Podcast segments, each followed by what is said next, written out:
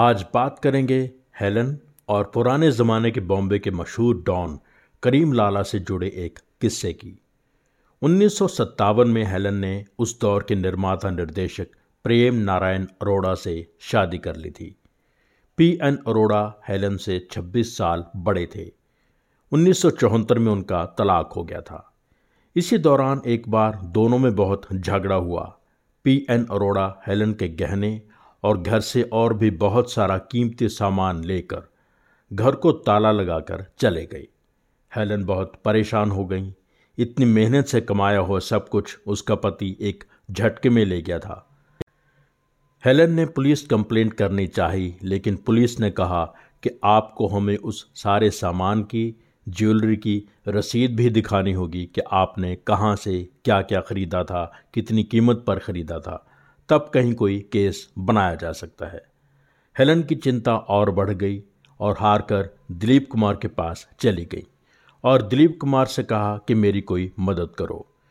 दिलीप कुमार को सबसे पहला ख्याल उस दौर के मशहूर डॉन करीम लाला का आया। दिलीप कुमार ने करीम लाला की लैंडलाइन पर कॉल किया, लेकिन संपर्क नहीं हो पाया। फिर दिलीप कुमार ने उर्दू में एक चिट्ठी लिखी और हेलन से कहा कि यह चिट्ठी लेकर करीम लाला के पास चली जाओ। बॉम्बे में डोंगरी नाम के इलाके में करीम लाला का ऑफ़िस था। करीम लाला अपने ऑफ़िस की कुर्सी पर नहीं बैठते थे, बल्कि बाहर गली में ही चार पाए लगाकर बैठा करते थे। जगह ऐसी थी कि गली का वहाँ डेड एंड होता था, जहाँ करीम लाला बैठते थे और उनके पास 20-25 पठान खड़े रहते थे जो उनके अपने आदमी थे। ओपन एयर ऑफ़िस जैसा माहौल था। एक फ़िल्म एक्ट्रेस की अपने एक पर्सनैलिटी एक ख़ास ड्रेसअप होता है अपीयरेंस होता है। और फिर हेलन तो थी भी बहुत खूबसूरत। हेलन वहाँ पहुँची, उसको देखकर सब लोग हैरान हो गए।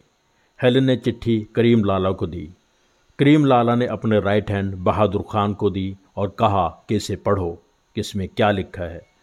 बहादुर खान ने चिट्ठी पढ़ी बताया कि दिलीप कुमार ने लिखा है कि ये एक बड़ी एक्ट्रेस है, मुसीबत में है, इसकी हेल्प करो, और सारी बात लिखी थी।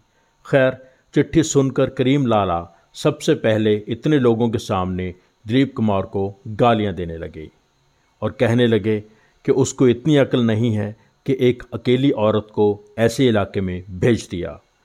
चिट्ठी देकर किसी और को भेज देता, फ़ोन कर देता, काम तो मैं फिर भी कर देता। करीम लाना ने बहादुर खान से कहा कि इनके लिए टैक्सी मंगवाओ और एक आदमी इनके साथ भेजो जो इनको घर छोड़कर आए।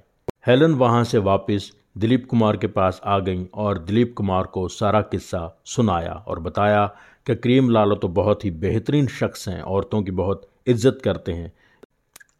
ये भी बताया कि करीम लाला आप पर बहुत नाराज़ हुए।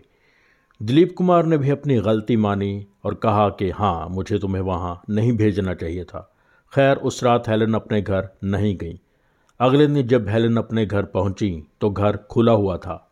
हेलन का नौकर बैठा, वेट कर रहा था। उस सारे सामान की रखवाली भी कर रहा था, जो हेलन का पति ले जा चुका था। 24 घंटे के अंदर हेलन को उसका सारा कीमती सामान वापस मिल गया था। ये था करीम लाला का जलवा। ये किस्सा senior journalist Mister Baljeet Parmar ने अपने channel Baljeet Parmar for you पर भी बताया है।